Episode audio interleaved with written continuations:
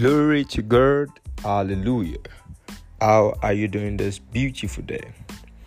Today is Tuesday. We are taking the topic the present. The present. Ecclesiastes 9 10 to 11.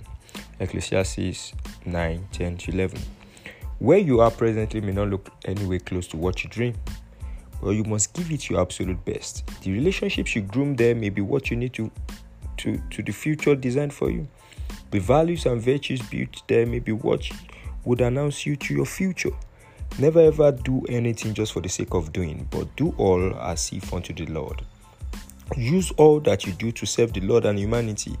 By so doing, you will find the link between your present and the tomorrow of your dreams. Let no man deceive you that as a child of God, the Lord will keep you lifted regardless of your carelessness at whatever you are doing. Never forget that whatever you are doing today is a seed for the tomorrow you seek. God doesn't do bad for the sake of good. God can be found as a minister of evil. Nehemiah was known for excellence at his duty post, and so his pains found help as soon as it was detected by his boss. His boss wanted him happy always. It didn't just happen, he had the right track record.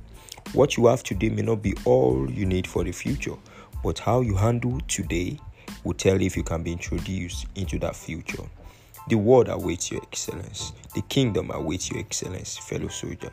Learn to enjoy what you do, giving glory to God.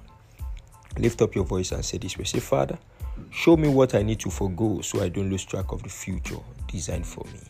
Amen. Thanks for listening. It's not on Adeyemi. I hope you were blessed. Have a beautiful day.